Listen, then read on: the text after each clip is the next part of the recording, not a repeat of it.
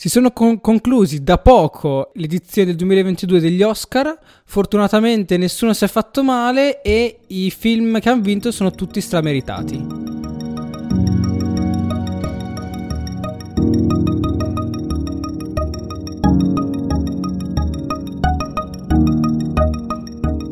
E visto che noi di Oscar ce ne intendiamo sempre di meno, come potrete notare durante l'episodio, in quanto le nostre previsioni sono state completamente distrutte, abbiamo invitato chi è probabilmente molto più intelligente di noi e conosce meglio gli Oscar. Federica che ritorna dopo la prima parte dedicata un po' alle nostre aspettative delle nomination, quest'oggi faremo un po' un commento a quelli che sono questi premi Oscar appena passati. Ciao a tutti, esatto, io sono tornata per reclamare il titolo di eh, pronosticatrice perfetta degli Oscar. Eh, devo ammettere che ho corretto un po' il tiro eh, dall'ultimo episodio che avevamo fatto di pronostici, perché appunto comunque l'avevamo fatto appena erano uscite le nomination, qualche film non era ancora uscito, cose così, però appunto appunto qualcosina devo dire che ho azzeccato, eh, me ne sono sfuggiti pochi quest'anno e quindi ci sta ci sta. Uh, saltiamo subito uh, un po' le categorie più interessanti e lasciamo da parte miglior cortometraggio d'animazione, cor- miglior cortometraggio, miglior cortometraggio documentario e miglior documentario. Vorrei però far notare una cosa molto interessante che si ricollega a un nostro vecchio episodio e un po' ad, a un nostro vecchio motto che vogliamo sempre cercare di, di, di portare, ovvero di supportare i festival di cinema, soprattutto quelli eh, locali. E perché il miglior cortometraggio documentario l'ha vinto The Queen of Basketball, diretto da Ben Proudfoot, che era in eh, concorso due anni fa al Not Film Festival di Sant'Arcangelo. Per le persone come noi della Romagna probabilmente conosceranno questa piccola cittadina che organizza un festival veramente molto piccolo, ma che riesce comunque a portare dei grandi nomi, grandi nomi e anche dei grandi prospetti, come in questo caso Ben che qui ha vinto l'Oscar. E quindi andate anche voi a cercare questi festival locali che sicuramente ci sono vicino a dove abitate, supportate anche in questo caso il cinema. Credo che sia sempre una cosa, una cosa molto molto positiva. Parliamo ora di miglior canzone originale. Ha vinto No Time to Die e qui nessuno aveva azzeccato i pronostici, ha battuto anche Beyoncé. Sconvolta.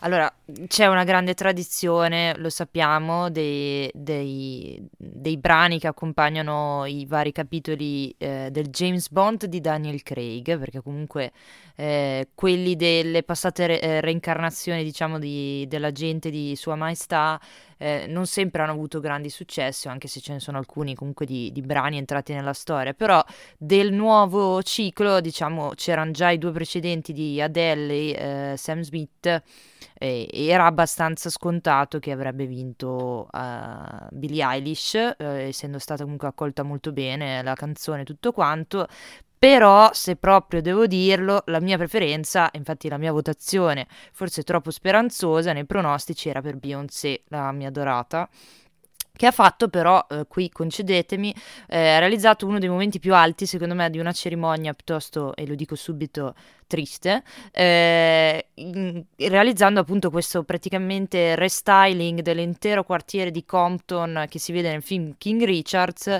ricolorandolo tutto di giallo pallina da tennis eh, esibendosi appunto sulle note della sua canzone Be Alive. Eh, è stato un momento secondo me altissimo, il vero opening show de- di questi Oscar che non è che hanno avuto un vero e proprio numero di apertura, anche perché eh, le host di quest'anno non è che fossero comunque particolarmente convinte di arrivare e dire eh, conduco. Quindi è stato affidato a Beyoncé che però non è stata premiata e questo mi rende molto molto triste ma è sempre più iconica. Ci sono come dei personaggi che certe volte i primi Oscar non sono importanti per loro. Probabilmente Beyoncé è una di queste, di queste persone.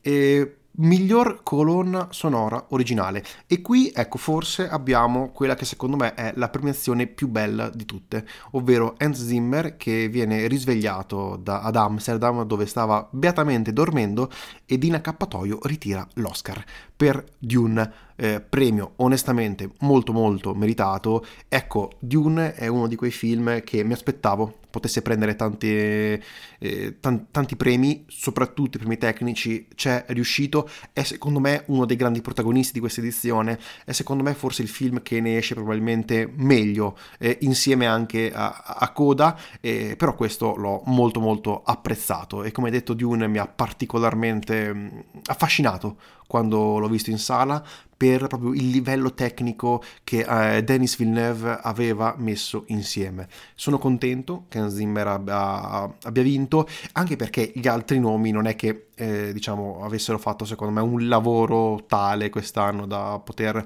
eh, scalfire il, il regno del buon Hans.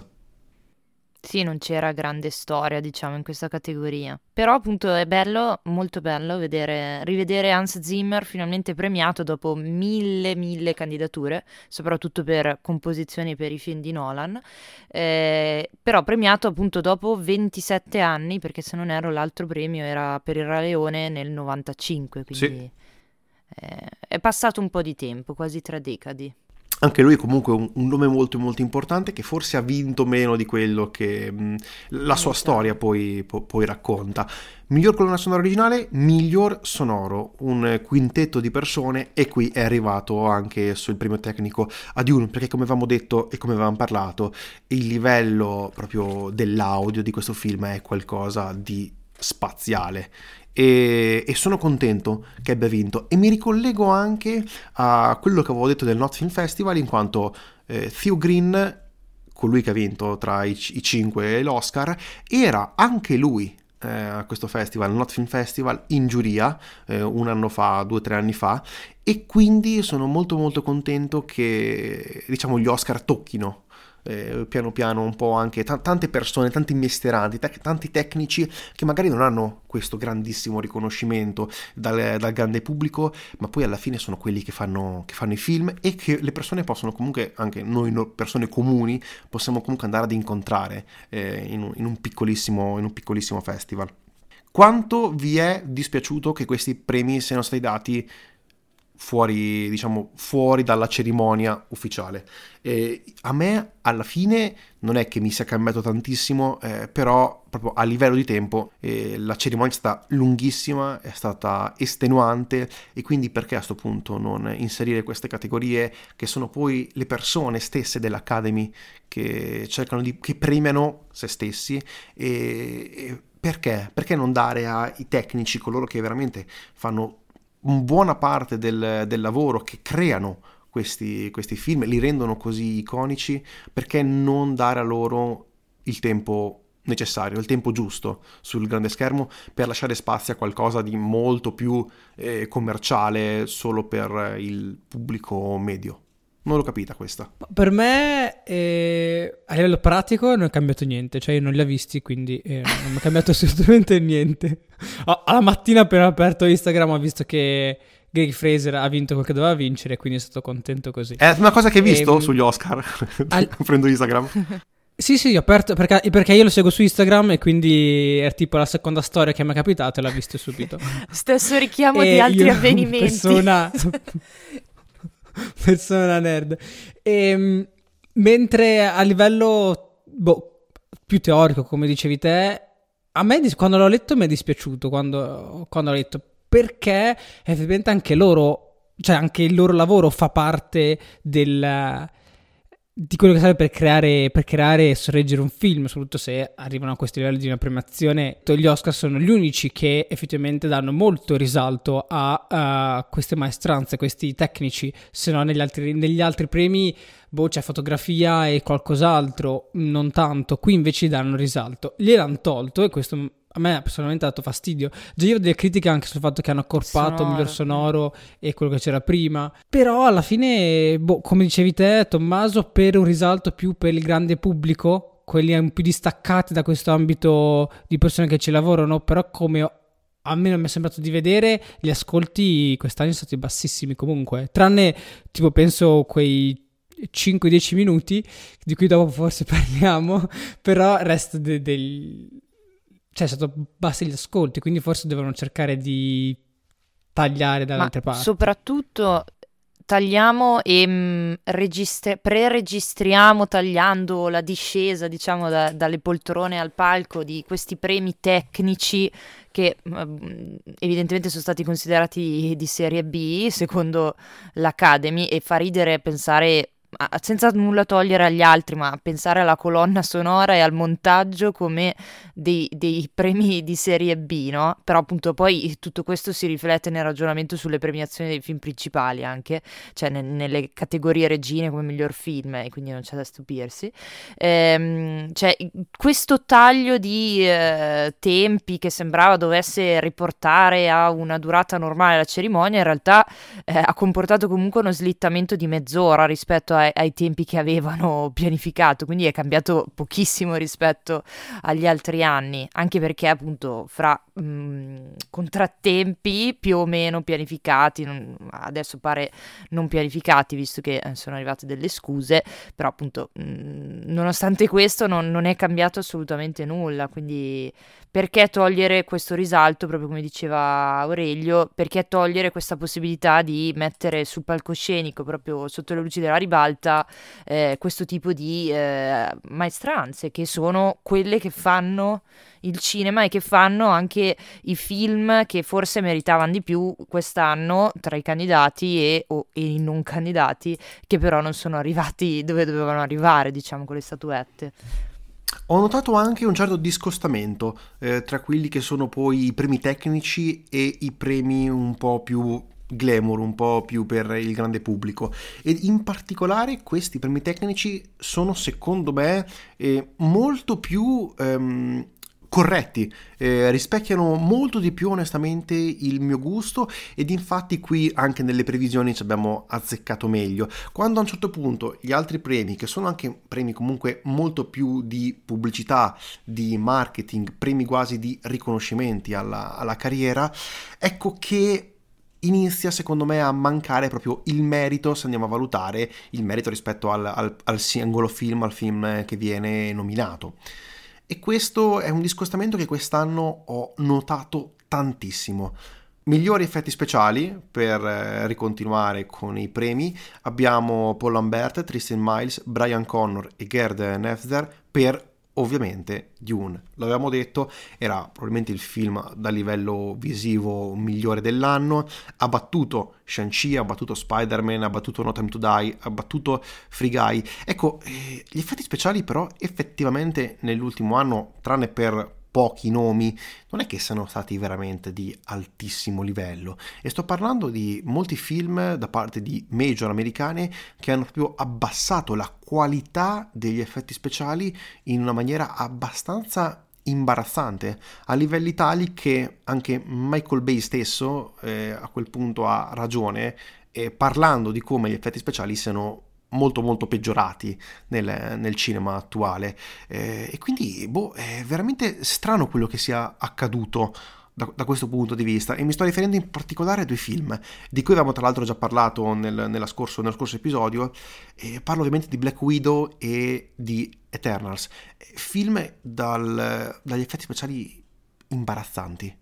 Così come anche Black Panther io ricordo. E non capisco come sia possibile eh, dagli stessi produttori di Shang-Chi e dagli stessi produttori di Avengers, alla fine creare dei prodotti così eh, plasticosi, così gommosi, che appena escono sono già eh, invecchiati male. Molto, molto strano, onestamente. Anche, anche Spider-Man No Way Home, tutta la parte sì. finale non è curatissima. La parte più curata forse quella che eh, gli è valsa la candidatura, a mio parere, è quella dedicata eh, più o meno alla metà del primo atto, diciamo, del, del, film, quella dedicata a Strange, tutta quella sequenza che appunto richiama eh, anche il film di Doctor Strange, mm, però appunto un po' alla Inception, diciamo, di costruzione dei mondi e tutto.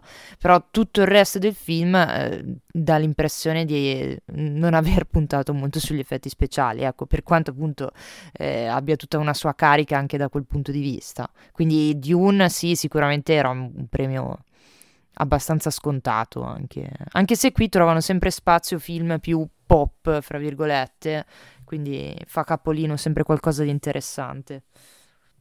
Eh beh, siccome concordo con Federica, finalmente il primo concordo Del- dell'episodio. del- dell'episodio.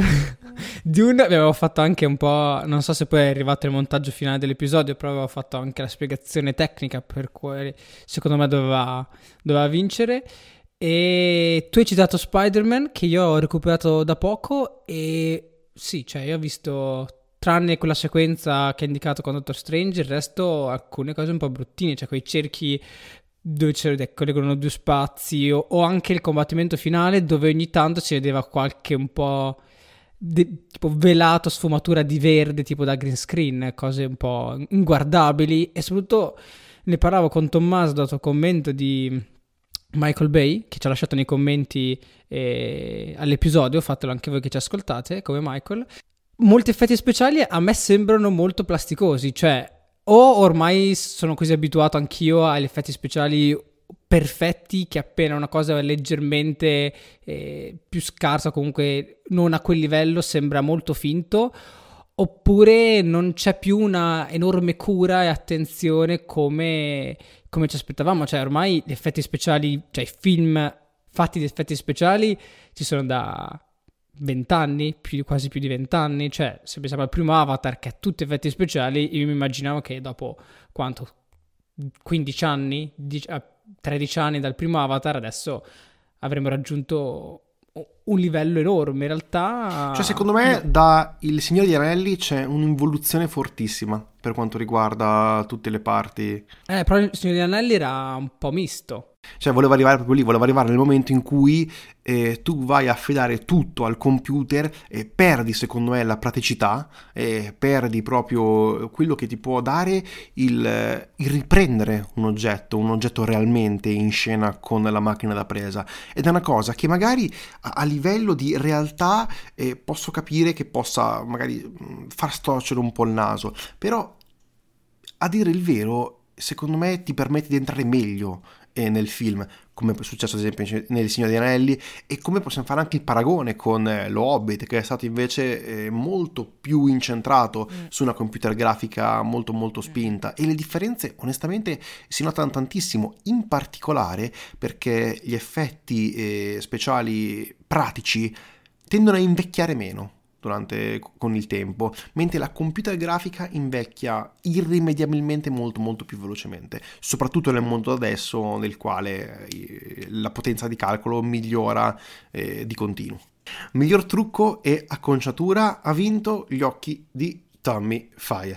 Io non l'ho visto, Federica, però sappiamo che sei una grande sostenitrice Sì, di questo io- film, in particolare della- dell'attrice protagonista. Allora, adesso eh, sostenitrice del film è un po' eccessivo perché alla fine, nonostante io abbia fatto una grande campagna promozionale del film, eh, ho dovuto confessare e ammettere a malincuore che non è che sia tutto questo gran film, eh, anzi, come è intuibile già da trailer e tutto quanto, è il classico film biografico molto standard, eh, proprio con la eh, protagonista Tammy Faye che comunque ha avuto un... um, pur essendo comunque un personaggio di costume eh, per, il- per la società statunitense, ha avuto anche un ruolo per alcune minoranze, quindi comunque ha tutto un suo legame piuttosto forte, soprattutto con gli Stati Uniti. Magari noi europei e italiani non, non comprendiamo completamente il personaggio, però eh, è interessante l'accoglienza che ha avuto all'Academy. Eh, ok, sì, questo è un premio tecnico, eh, era abbastanza scontato che lo vincesse eh, questo film, proprio perché la trasformazione di Jessica Chastain è, eh, è impressionante, però appunto è parte integrante di un'interpretazione, quella di Jessica Chastain, che me è piaciuta molto eh, e quindi eh, sicuramente è un, un- un elemento essenziale del film che nonostante questo è abbastanza mediocre, anche dim- dimenticabile facilmente.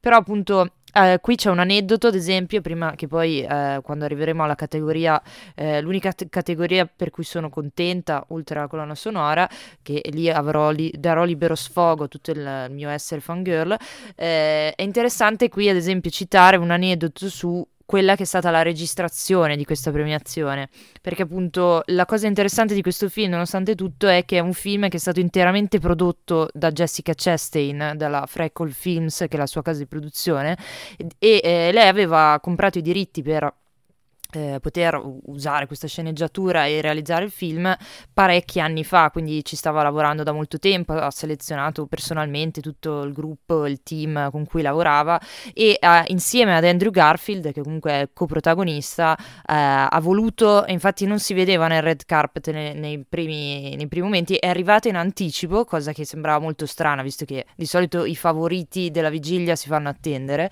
era arrivata in anticipo, poi era sparita dal red carpet, ma insieme a Andrew Garfield era entrata prima proprio per assistere a, alla premiazione e eh, proprio a supporto di tutta la squadra. Quindi piccola nota giusto per dire che non solo è una grande attrice ma anche una grande persona.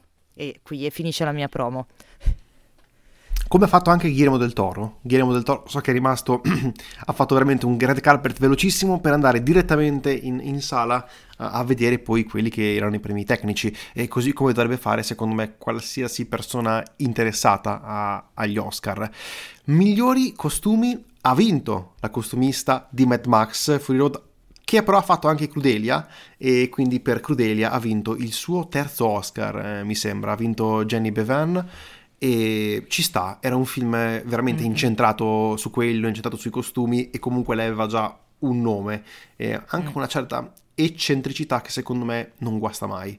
Tra l'altro colgo l'occasione, anche se qui appunto non è stato premiato Dune ma Cruella, eh, per fare un po' un parallelismo tra la situazione di Mad Max che, che hai citato e quella di Mad, eh, eh, cioè quella che è stata la vecchia situazione di Mad Max ai tempi di quell'edizione degli Oscar e Dune, perché appunto Dune, proprio come Mad Max, eh, alla fine è uscito dalla, dalla cerimonia come il film più premiato eh, nonostante non sia arrivato quasi niente in quelle che sono le famose categorie che sono state considerate più importanti, che quindi sono state trasmesse e annunciate in diretta, perché alla fine tutti i premi di Dune sono stati assegnati prima del, dell'effettiva messa in onda cerimonia.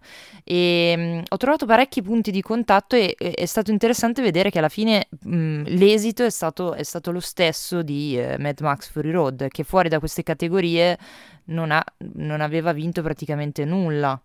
Eh, quindi film estremamente realizzati in modo solido, con grandissimi sforzi produttivi che però in altre categorie non sono riusciti a trovare spazio. Certo, diciamo che il cast, eh, quindi la parte, la componente attoriale non era forse l'elemento eh, di maggiore spicco, anche l'elemento più rilevante, però forse un, non so, una maggiore considerazione in altre categorie. Miglior film. miglior film. Un po' di tosse, un po' di tosse. Guarda, meglio di qualsiasi altra cosa, forse, che, che ha vinto. Tommaso, perché per chi non l'abbia sentito, ha detto miglior film se solo non fosse spezzato. ha, detto, ha, detto, che manca il finale. Ma parlando di Dune, passiamo a miglior fotografia. Ha vinto Greg Fraser. Mm, Aurelio comunque ne parlava un po' negli ultimi episodi di come lui fosse il grande favorito. Sì, sì. E permeato un po' alla fine anche per la carriera, per l'idea di fotografia che ha voluto portare, e non solo in Dune, ma anche ad esempio in, in The Batman o comunque in tutti i suoi film recenti. C'è stata un'evoluzione eh, a livello proprio visivo molto molto importante. Sì, sta ricevendo molti complimenti anche per eh, The Batman. Mi ero creata l'idea che lui fosse davvero il favorito e, e così è stato, quindi non è che a questo punto è quello che se lo merita di più rispetto agli altri film. All'inizio era totalmente indeciso, poi poco passare del tempo e come hai detto anche te, vendo The Batman, che a fotografico è molto interessante, forse è mo- molto scuro. Sono stato molto contento che abbia vinto, abbia vinto Fra- eh, Fraser eh, questo, cioè se, se, non avesse vinto lui forse ci sarei rimasto male. Se, se mi senti prendimi a lavorare con te.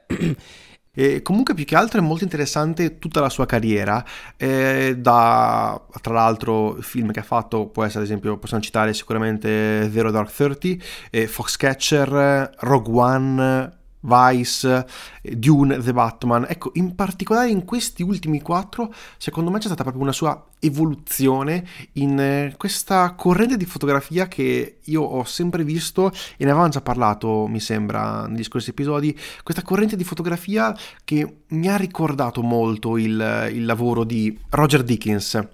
E, e, è una cosa che particolarmente apprezzo. Cioè, secondo me il, il livello della fotografia attuale eh, proprio dal punto di vista visivo è, è Roger Dickens, cioè il, il punto di riferimento attuale tra i cinematografi in, eh, in questo momento è lui. E sono anche contento che Greg Fraser secondo me si stia un pochino avvicinando, poi magari mi sbaglio, però vedo comunque delle similitudini tra le due, le due fotografie. Beh, quello assolutamente perché come ho provato a spiegare in un episodio, eh, Dickens è abbastanza... cioè è stato preso a modello proprio effettivamente come base per eh, molte fotografie, molte idee di fotografie, quindi molti diretti di fotografia eh, hollywoodiani, americani e non partono diciamo da Dickens, quindi Dickens è più o meno la base.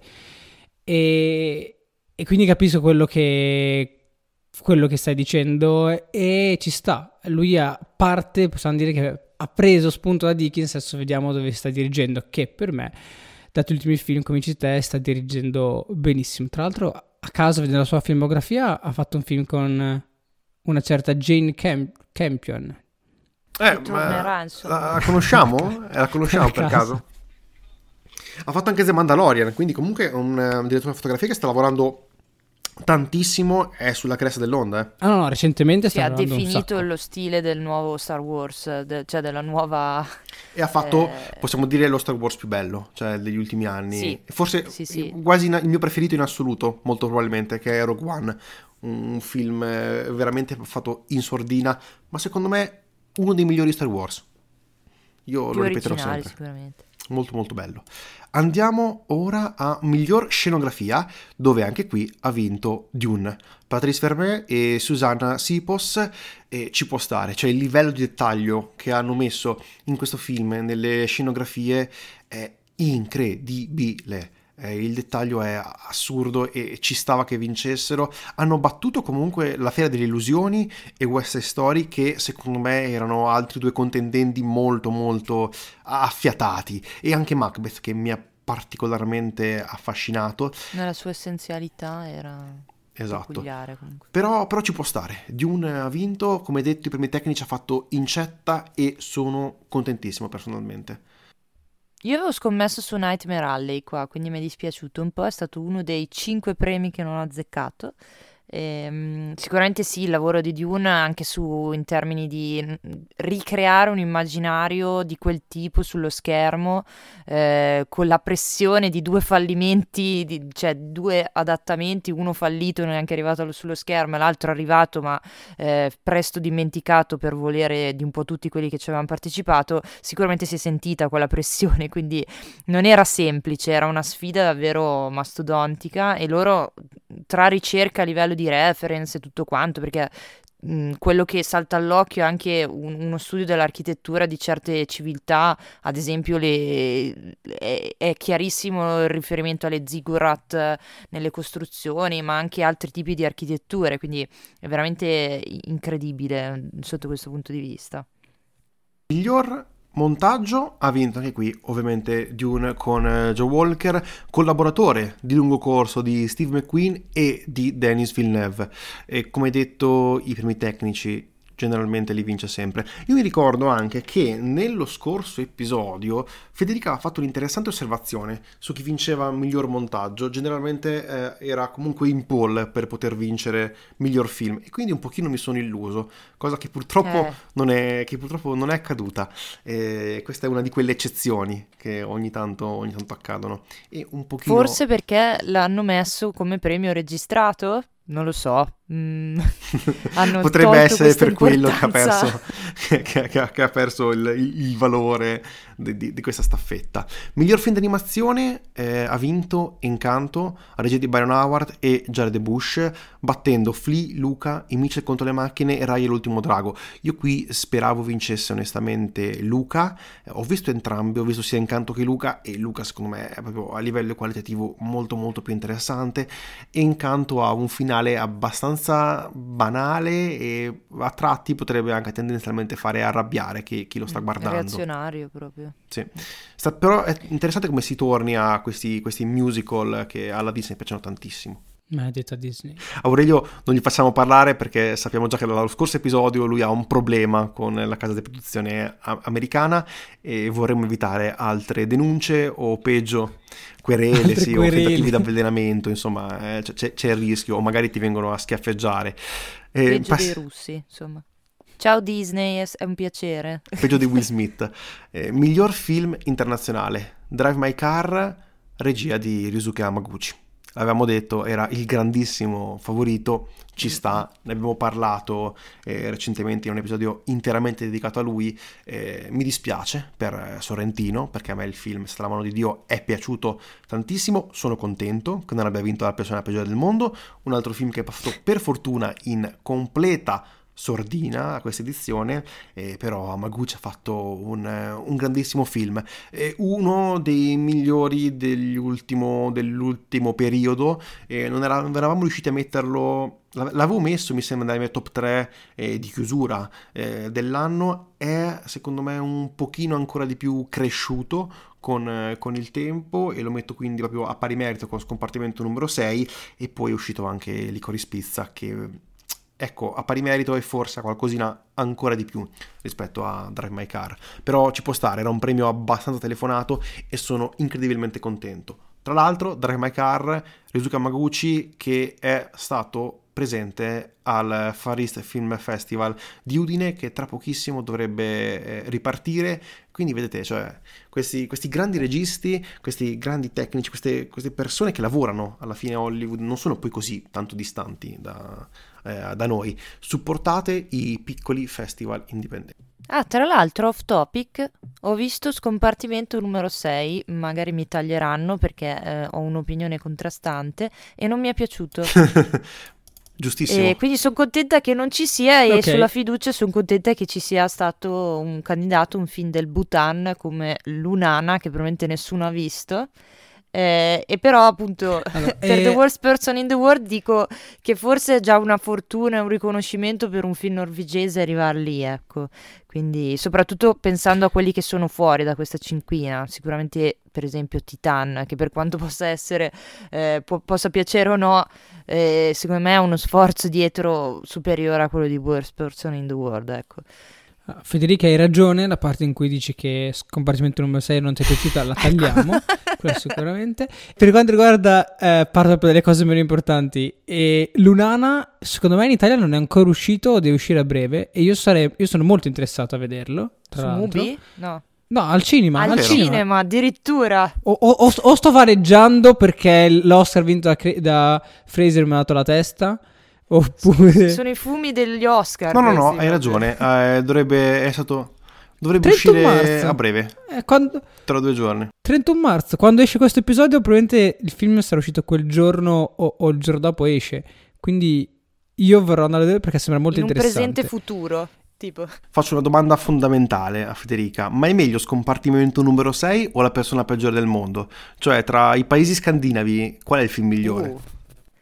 Allora, eh, su- ho avuto un'accesa discussione con le, le mie amiche che sono venute a vedere questo film con me. eh, e inizialmente devo dire che per qualche assurdità eh, ho preferito scompartimento numero 6. Però devo dire che sul lungo periodo, riflettendo un attimo su quello che è The Worst Person in the World, eh, che non mi è piaciuto, continuo a dirla sta cosa, eh, mi è rimasto di più. Eh, c'è- ci ho visto un'interpretazione di una protagonista più convincente e, anche se un po' a macchia di leopardo, de- delle scene interessanti. Mentre scompartimento numero 6 l'ho visto meno meditato, forse questo punto- sotto questo punto di vista. Nessuno dei due mi ha fatto impazzire, ecco, per intenderci. Quindi un pareggio. Sì, esatto, glisso così... Mm, mhm. Ah, aspetta, non mi, hai fatto, non mi fai esultare per la vittoria di Hamaguchi, Tommaso. Cioè, Vai. completamente. Io che durante dur- dur- nell'altro Ti episodio sei ho messo a parlare di vincere Lunana, ti sei messo a parlare. Eh, vabbè, Ti hanno ma- pagato per la promozione, di la verità. che- No, no, il mio IBAN Però se è- volessero... Esatto. E vabbè, no, sono contento che abbia vinto Hamaguchi perché era andato un po' giù di testa per questo regista. Mi dispiace che non abbia vinto altro. Poi ne abbiamo modo di parlarne di cosa non ha vinto e chi ha vinto. Cioè, già, già, già il prossimo premio ne parliamo. Esatto, migliore sceneggiatura non originale ha vinto Sienader per I segni del Aia. cuore. Aia. battendo Drive My Car, battendo Dune, La figlia oscura, Il potere del cane. Io non ho proprio capito questo premio. Cioè, io capisco che Sì del cuore possa essere piaciuto perché evidentemente ad Hollywood è piaciuto e anche tanto, all'Academy è piaciuto e anche tanto, però no- non ho onestamente trovato tutta questa capacità, perlomeno nella sceneggiatura, anche perché è un- un'opera che è presa pari passo praticamente dal- dal- dalla sua opera originale francese.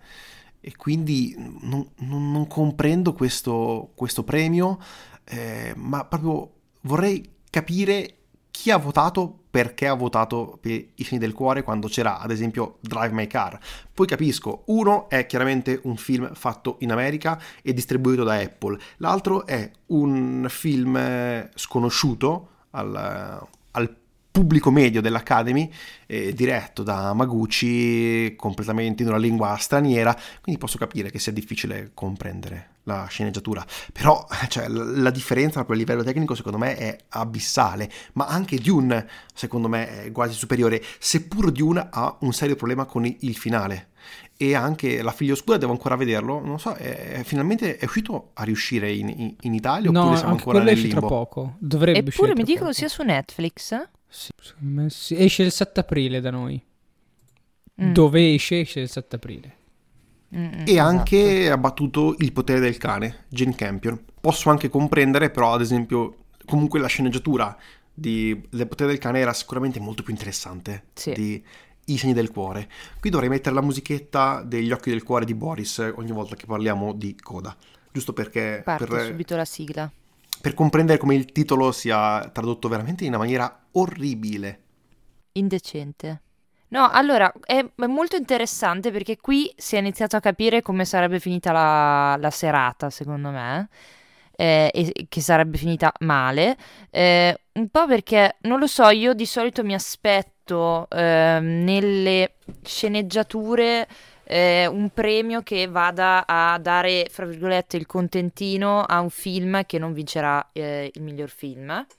Eh, però eh, quello che, e quindi in teoria vedendo Coda ho detto, ah ok, allora è praticamente certo che vince eh, The Power of the Dog.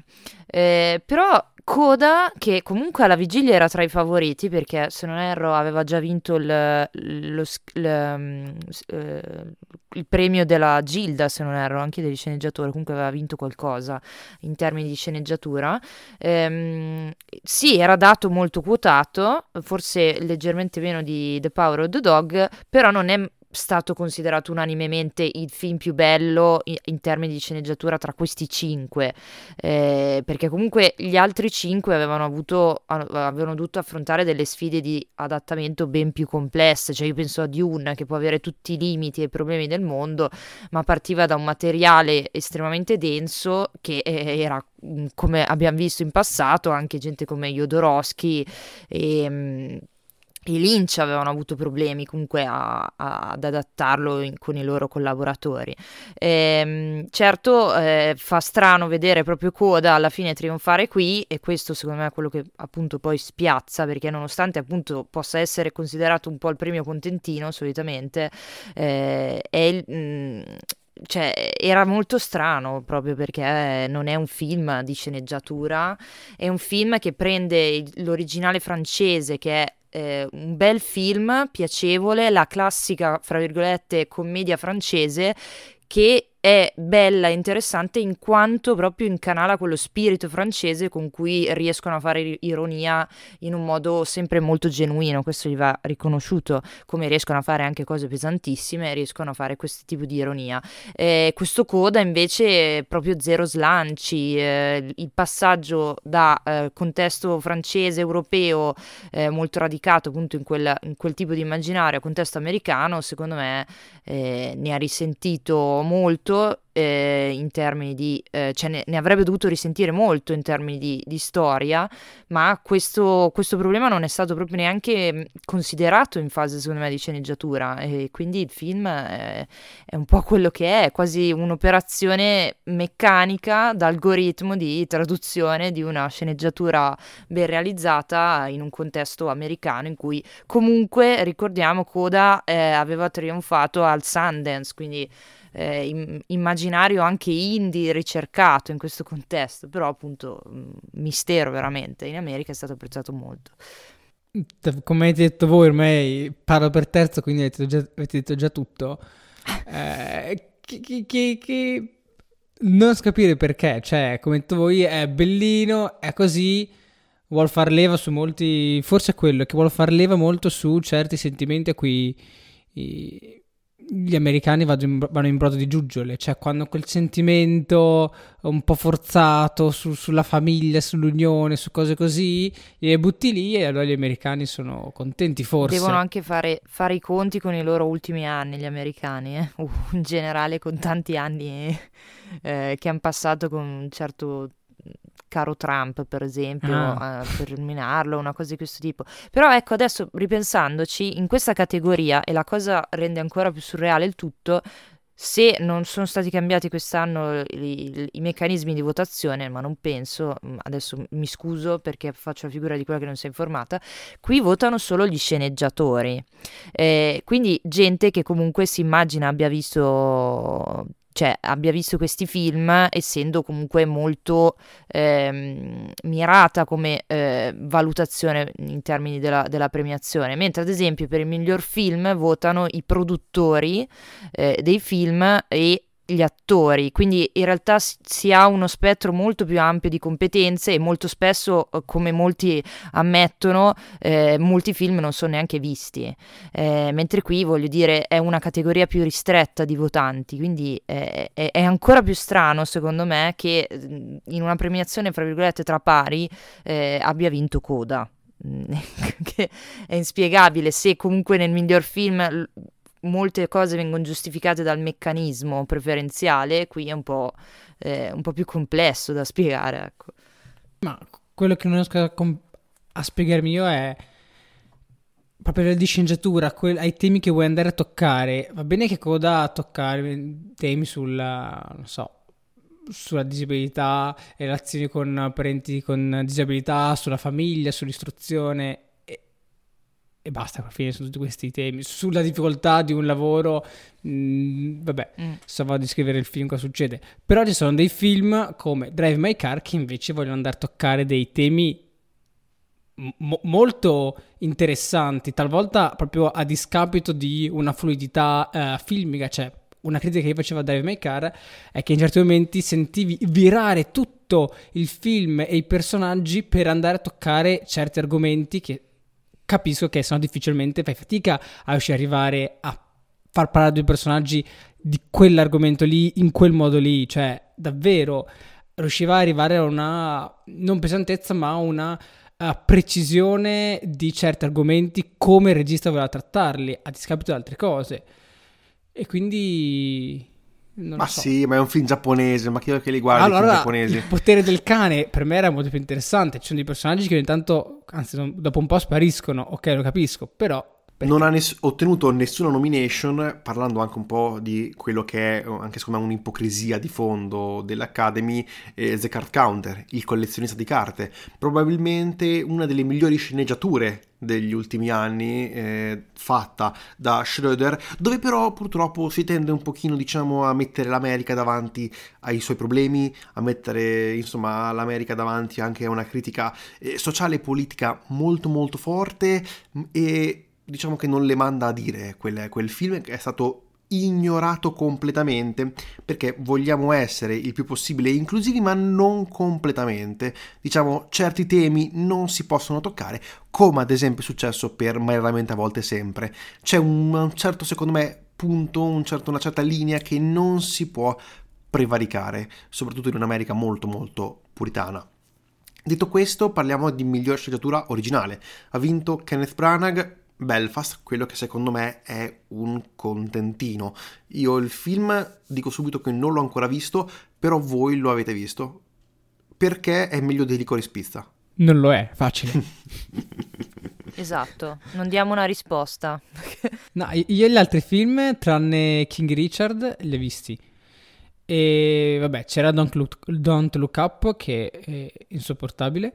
Cioè, il più bello e secondo me anche l'unico film decente era Licorice Pizza. Cioè, tutti, l'unico film sopra l'asticella della decenza per me era Licorice Pizza, che è bellissimo e non so perché non aveva vinto altri premi.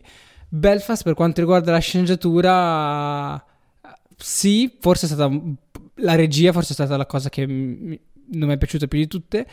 E scen- per quanto riguarda la sceneggiatura e la storia, ci sta.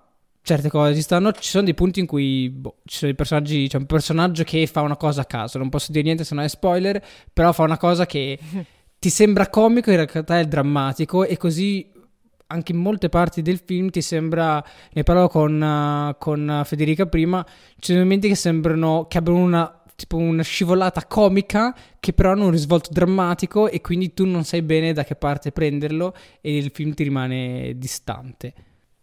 Sì, appunto, eh, ha una forte discontinuità la, la sceneggiatura di, di, Belfast, come appunto mh, ne discutevamo prima, un po' chiacchierando prima di far partire la registrazione. Eh, c'è proprio questa indecisione nel punto di vista sulla storia, nel voler forse scimmiottare anche dei recenti successi che hanno avuto una buona accoglienza da parte dell'Academy, ad esempio uh, Jojo Rabbit è, è, evidente, ci sono proprio delle scene che sembra, sembrano quasi ricalcate applicare in un modo quasi da manuale a alcune scene di Jojo Rabbit, però sono due film completamente diversi, no? E, e quindi è, è, incredibile che abbia, nonostante questa discontinuità, sia riuscito a, a, vincere contro un film come Licorice Pizza, che continua a essere il mio, il mio preferito di questa cinquina. Passiamo ora ai premi eh, un po' più anche glamour, possiamo, possiamo dire quelli che alla fine hanno, hanno fatto sì, hanno, fatto, eh, hanno tolto spazio ai premi tecnici per poter mostrare proprio quelli che al grande pubblico, secondo l'Academy, interessano. Parliamo di miglior attrice non protagonista, ha vinto Ariana DeBose con West Side Story. Un pochino aveva, ne avevamo già parlato e secondo me è un premio meritatissimo. Ehm, ci può stare anche rispetto comunque a tutte le altre concorrenti, secondo me lei era quella che risaltava di più, ha un ruolo molto molto bello, molto interessante ed è anche un po' un bellissimo collegamento no? tra lei e Rita Moreno che aveva vinto 50 anni fa nella, nella, nella primo adattamento del, mm, del, musical, aveva vinto l'Oscar per, per lo stesso ruolo.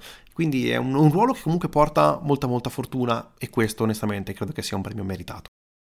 Tra l'altro, seconda attrice latina, se non erro, ad aver vinto eh, lei appunto in realtà afroamericana latina, però di anche mh, origine latina, a vincere un Oscar la prima è stata proprio Rita Moreno, quindi fa pensare anche questo, questo tipo di discorso su quella che è la rappresentazione, oltre a essere una donna queer anche, e quindi eh, ha fatto anche secondo me uno dei discorsi più emozionanti della serata, a differenza di altri attori che invece eh, sono, hanno probabilmente rovinato il momento più alto della loro carriera con Stasera un una tosse incredibile. Raffazzonato terribile. Ecco, eh, miglior attore non protagonista, anche qui secondo me alla fine forse il, il, premio per Coda più meritato e forse quello che più anche mi aspettavo. Ha vinto Troy Costur per I segni del cuore, Coda battendo Ince, Plymouth, Simmons e Smith McPhee.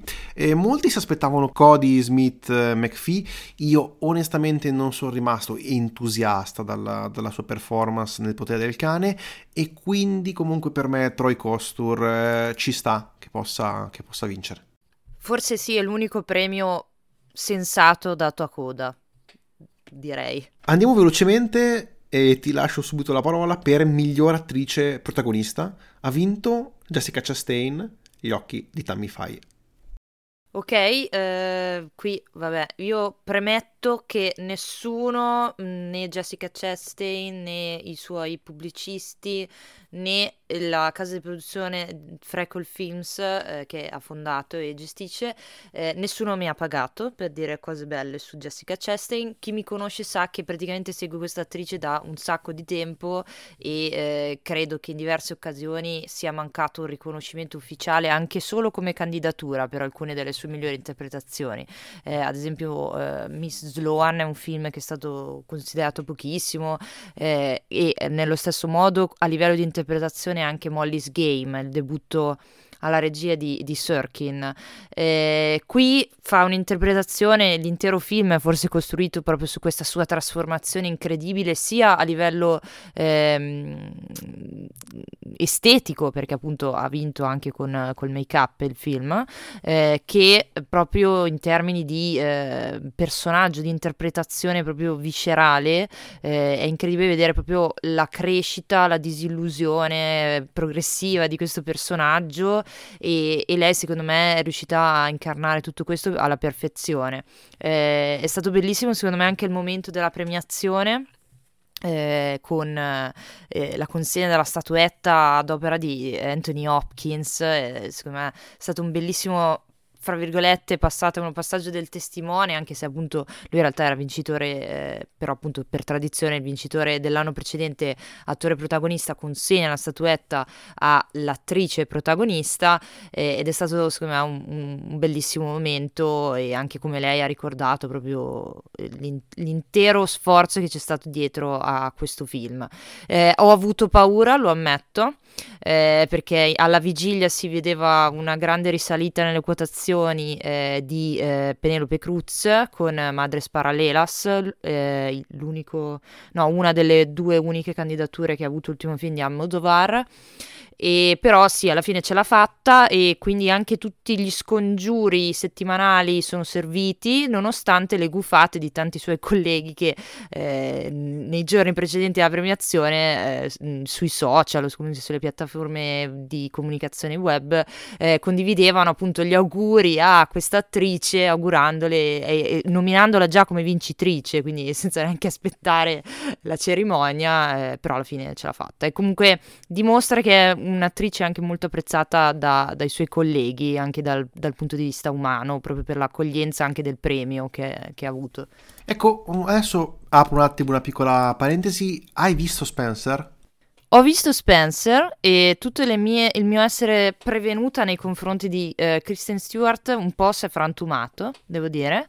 Eh, è un film che eh, adesso che l'ho visto, mh, mm, allora non, non, lo considero un film da strapparsi i capelli, la Raina ha fatto di meglio, eh, però è un film molto interessante secondo me come in termini di quello che lui va a rielaborare su una figura che è stata praticamente indagata e investigata in ogni, suo, in ogni sua sfumatura, in ogni suo angolo. E, e questa casa dove questa dimora, no, dove trascorre le vacanze per tre giorni, eh, che, viene, che diventa appunto uno spazio quasi kubrickiano, tanto che ci sono delle inquadrature da Shining quasi, ehm, che ricorda molto Shining, eh, è interessante anche in relazione a come Kristen Stewart eh, definisce il personaggio e la sua evoluzione all'interno del, eh, del, del film.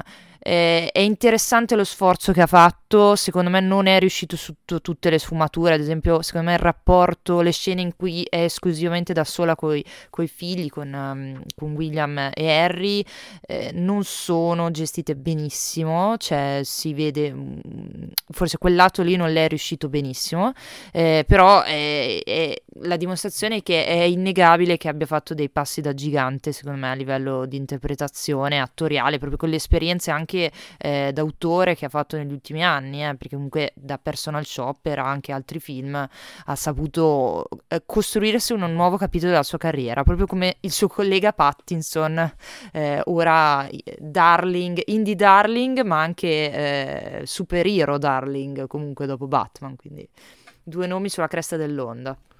Concordo perfettamente con Spencer, ne parleremo magari più avanti in un episodio dedicato perché noi siamo grandi fan di Pablo Larrain, quando anche Aurelio recupererà il film credo che gli, dedica- gli dedicheremo un episodio. Passiamo ora a miglior attore protagonista dove abbiamo visto il momento più alto probabilmente della carriera di Will Smith attore e così come abbiamo visto probabilmente il momento più basso della, della sua carriera con una violenza ingiustificata, tendenzialmente la violenza secondo me è sempre ingiustificabile e ha vinto l'Oscar per Una famiglia vincente, King Richard, un film alla fine costruito per fargli vincere o perlomeno provare a vincere questo, questo premio e nulla mi toglie dalla mente che anche qui è un premio un pochino dato alla carriera. Eh, c'erano delle interpretazioni secondo me migliori, tra cui quella di Cumberbatch, di Garfield e di Washington, che proprio sul singolo film meritavano di, di più, però Will Smith alla fine è anche una rappresentazione stessa di Hollywood. No, io l'ho visto il film, sono anche tra i pochi che, la, che l'hanno apprezzato, perché eh, comunque in generale King Richard non è che è stato, sì, è stato molto accolto bene, diciamo, a Toronto, se, sì, è Toronto, è stato presente no, al Telluride, perdono, non Toronto, eh, però comunque è stato accolto bene da, per appunto i suoi messaggi, il fatto che va a esplorare l'ombra delle figure di due figure come le sorelle Williams. È stato criticato perché parla del padre e non delle figlie ma alla fine ragazzi il titolo è quello parla chiaro secondo me cioè non è che eh, è, un, è, un, problema. Eh, certo è un film costruito a puntino per valorizzare Will Smith per far vedere quanto Will Smith possa essere capace anche di fare un ruolo più impegnato rispetto ai suoi soliti blockbuster soprattutto dopo qualche anno in cui proprio non riusciva ad azzeccarne neanche uno, cioè neanche aver riesumato ehm, eh, Men in Black e... Eh, eh, cos'era? Men in Black e... Bad Boys, cioè neanche quello eh, era riuscito a risolvere la sua carriera, anche poi sul lato personale aveva avuto parecchi problemi che sono un po' esplosi secondo me eh, in, in, questa nottata, eh, non giustifica un film, cioè una, una, grande accoglienza come quella che ha ricevuto, sicuramente ha fatto un'ottima interpretazione, però se mh, bisogna guardare con oggettività, secondo me qua dentro i due che potevano veramente ambire al premio per merito erano Cumberbatch e eh, che è quello che regge un po' tutto il film eh, di The Power of the Dog. E, eh, e, Garfield, perché appunto anche lui secondo me ha dato una prova completa a 360 gradi in un musical. E quindi sì, un premio un po' così che lascia un po' d'amaro eh, in bocca, soprattutto dopo anche il discorso Posso dire paraculo in questo podcast? sì, sì, sì. Un po' paraculo eh, che è arrivato subito dopo l'evento di cui tutti parlano, forse si è parlato fin troppo di questo evento, su cui sicuramente l'Academy non ha preso misure immediate e adesso, solo adesso, dopo un po' di ore, prende le distanze. E, ehm, però appunto il discorso credo sia stato uno scempio che è andato a peggiorare ulteriormente la, la sua posizione, la sua condizione, in una serata che forse era meglio che stava a casa forse, ecco, se la seguiva a distanza in stile Covid forse era meglio. Io come abbiamo detto non ho visto King Richard, eh, ho visto gli altri quattro film e come tu hai citato uh, Cumberbatch o Garfield, Garfield, secondo me anche Denzel Washington, anzi secondo anche come ne, parlavo, come ne ho parlato con Tommaso sull'episodio dedicato a Macbeth e anche Washington ha fatto secondo noi un'enorme performance Bardem forse è quello meno interessante. Nel senso, di buona gran domanda. King Richard è da, recuper- è da, recuperare per vedere la performance di Will Smith? Cioè, è davvero così tanto bravo in quel film? No. No. ok, cioè, ad esempio, il, il, caso, no, il caso più simile eh, che mi viene in mente eh, in relazione a questa vittoria eh, sì, degli ultimi anni è sicuramente Dallas Buyers Club eh, con la premiazione di Matthew McConaughey, eh, in cui eh, parliamoci chiaro, lui prima di quel film eh, e di quell'annata in cui c'era anche eh, The Wolf of Wall Street, eh, prima di, di quello in realtà cioè, era noto perché faceva commedie, mh, qualche blockbuster, cose di questo tipo, ma, ma lì c'è stato proprio un lavoro eh, molto più impegnativo anche dal punto di vista fisico. Poi può non piacere, ad esempio a me non, non è piaciuto il film e neanche la sua interpretazione, può non piacere, ma lì c'è un oggettivo salto di qualità per la sua carriera che comunque dopo ha eh, regalato anche cose più interessanti di quelle che è stato uno spartiacque in un certo senso. Forse adesso non, mh, mm, sulla vittoria di King Richards, eh, di Will Smith con King Richards, non, non, abbiamo il senno di poi di quello che accadrà dopo questo premio, quindi ovviamente non possiamo contestualizzarlo come in quel caso, però è molto simile perché comunque la carriera dei due prima era molto più improntata su un certo cinema commerciale. Questo continua a essere un film commerciale, mentre ad esempio quello mh, mm, Dallas Buyers Club di eh, Vallée era già un po' più eh, con mh, mm, pretese autoriali in un certo senso. Qui è molto tradizionale, il classico biopic, eh, molto improntato su questo richiamo a una comunità, una minoranza americana e a due figure molto importanti per, per appunto la comunità afroamericana e non solo, eh, e però appunto non è un, un'interpretazione da dire è incredibile e gli cambierà la carriera. Poi sicuramente non gli cambierà la carriera in meglio perché è andata come è andata la cerimonia anche. Però mh, non penso che dopo questo film Will Smith inizierà a fare film impegnati, penso che continuerà eh, tra alti e bassi vedendo quello che arriva, ecco.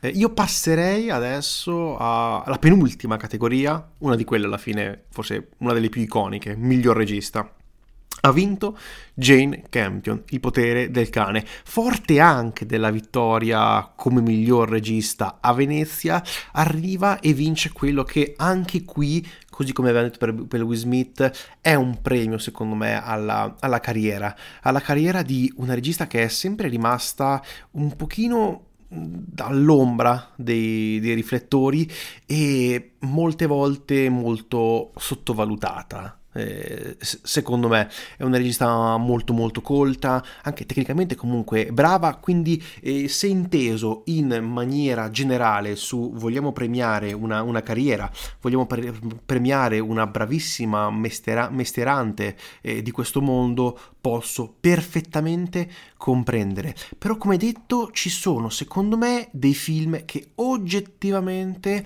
eh, ci sono dei film che eh, mi sono piaciuti di più. Eh, faccio sicuramente un esempio, come ad esempio West Side Story, Drive My Car, ma soprattutto Paul Thomas Anderson con Licorice Pizza. Cioè, prima o poi Hollywood si accorgerà che hanno tra di loro uno dei migliori registi presenti negli ultimi 30 anni in, in questo, su, questa, su, questa, su, questa, terra e prima o poi se ne accorgeranno probabilmente del, del, valore che ha Paul Thomas Anderson e dell'amore che Paul Thomas Anderson ha per questa Hollywood un amore non ricambiato evidentemente dai, dai, dai, suoi colleghi. Detto questo, il premio a Jane Campion ci può stare lo posso perfettamente comprendere.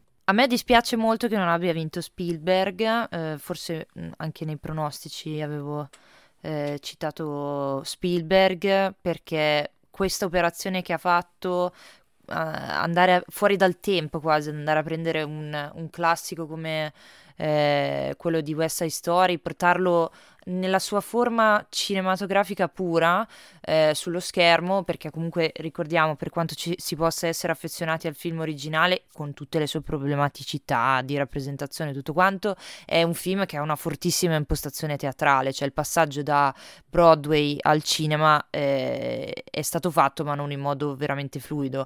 In questo film invece c'è proprio... Eh, e, e, si vede cos'è la, re- la, regia di Spielberg, che può piacere o non piacere, eh, come lui porta lo spettatore dentro al film e soprattutto come intende lui il cinema come spettacolo. E quindi eh, cioè io ci speravo davvero molto. Però appunto sono felice per questo premio a Jane Campion nonostante il film non mi abbia fatto impazzire eh, che sembra un po' prendersi forse una rivincita dal 1900 adesso non, non mi ricordo 94 93 eh, in cui aveva vinto in realtà Spielberg eh, nella stessa categoria eh, e lei era candidata con The Piano e Spielberg aveva vinto con Schindler List.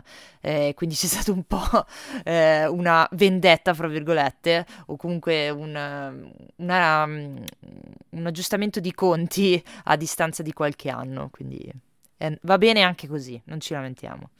Devo parlare di nuovo di Spielberg o posso soprassedere questa volta? Puoi soprassedere. Sei esentato. Sappiamo. Ok, sappiamo. va bene, va bene. Io, io, chiedo prima perché a grandi linee eh, ci può stare, nel senso un po' l'ho capita, la, il premio come, come dice Tommaso è per la carriera più che effettivamente per il film.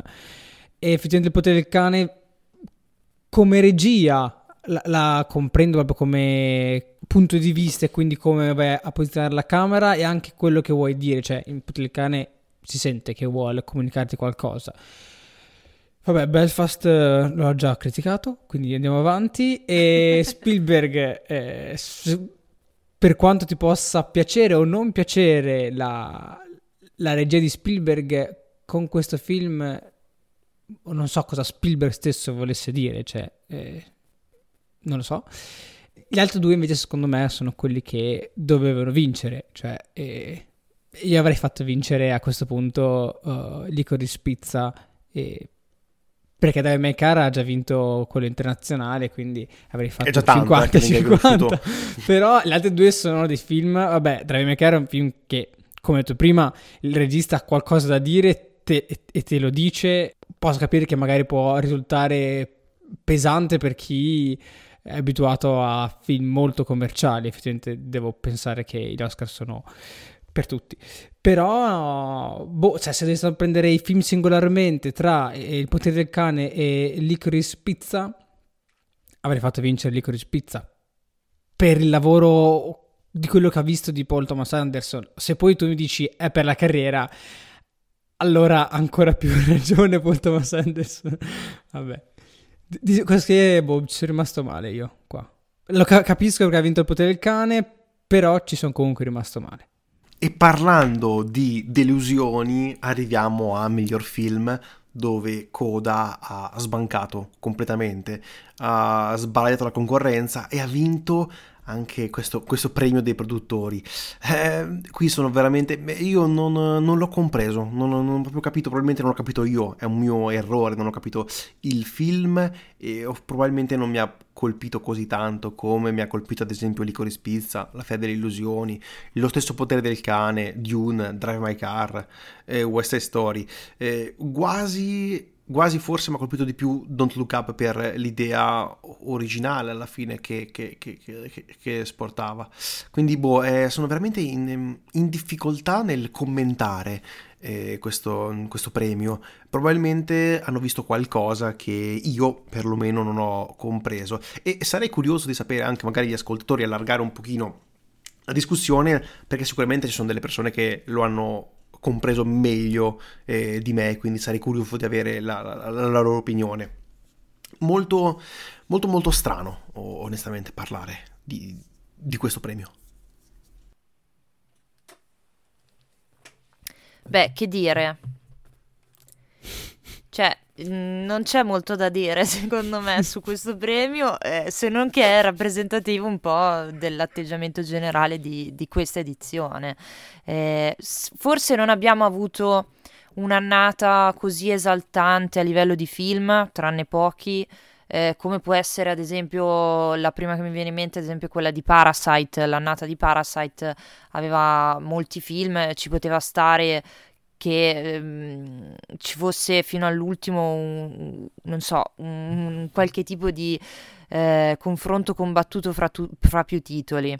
Qui alla vigilia già si parlava in realtà, cioè secondo me in questa categoria, eh, in questi eh, dieci film, ci sono dei film che sono oggettivamente meglio riusciti in termini produttivi di altri, ok? Ehm, cioè c'è proprio uno stacco netto e credo che non sia neanche necessario mm, spiegare quali siano questi film, avendoli comunque già citati nelle altre categorie. Eh, e quindi Coda non è tra questi, e, e, e, però cioè, vederlo già alla vigilia come favorito insieme a The Power of the Dog faceva un po' storcere il naso. Purtroppo in parte era già scritto, quindi definire una sorpresa è un po' azzardato perché comunque aveva vinto eh, il SAG come miglior ensemble e eh, la produc- eh, Producer Guild, i premi della Producer Guild, quindi diciamo che eh, se i votanti sono quelli più o meno anche all'Academy eh, non è che ci sia molto da dire. Eh, è un film che mette d'accordo tutti, quindi un po' come è successo con Green Book è un film che mediamente piace ma non esalta, ma nemmeno mh, mm, scomoda eh, o comunque provoca cattivi umori, diciamo, al pubblico. È un film che viene dimenticato perché io scommetto che eh, fra neanche un anno, ma tra sei mesi, nessuno, n- nessuno si ricorderà di Coda.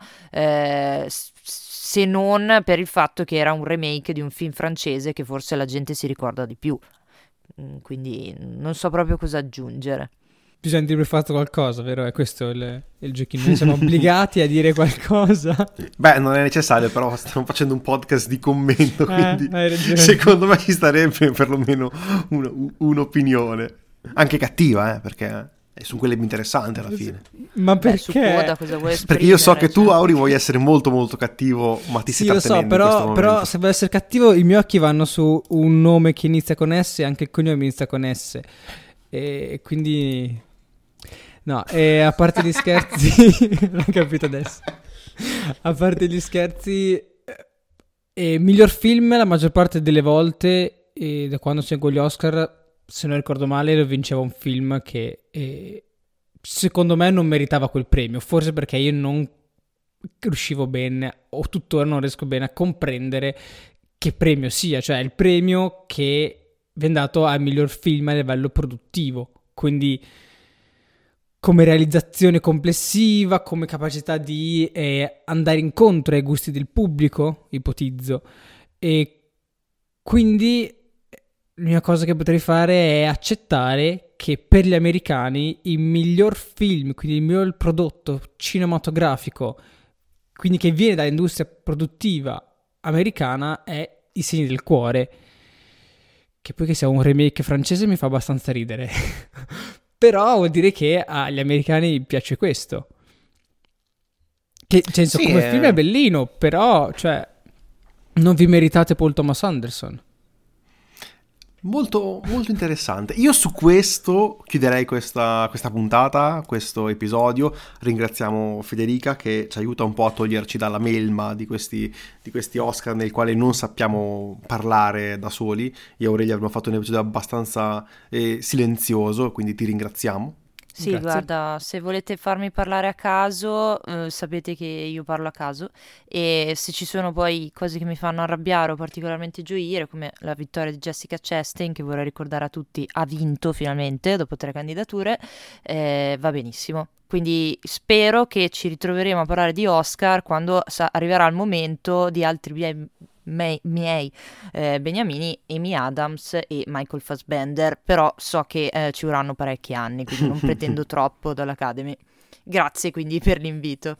Grazie a te per aver partecipato e non ti abbiamo assolutamente corrotto con delle tazze eh, del podcast, con la promessa di inviartene almeno una appena saranno disponibili. No, questo, ma va. Ma va. Non è assolutamente successo.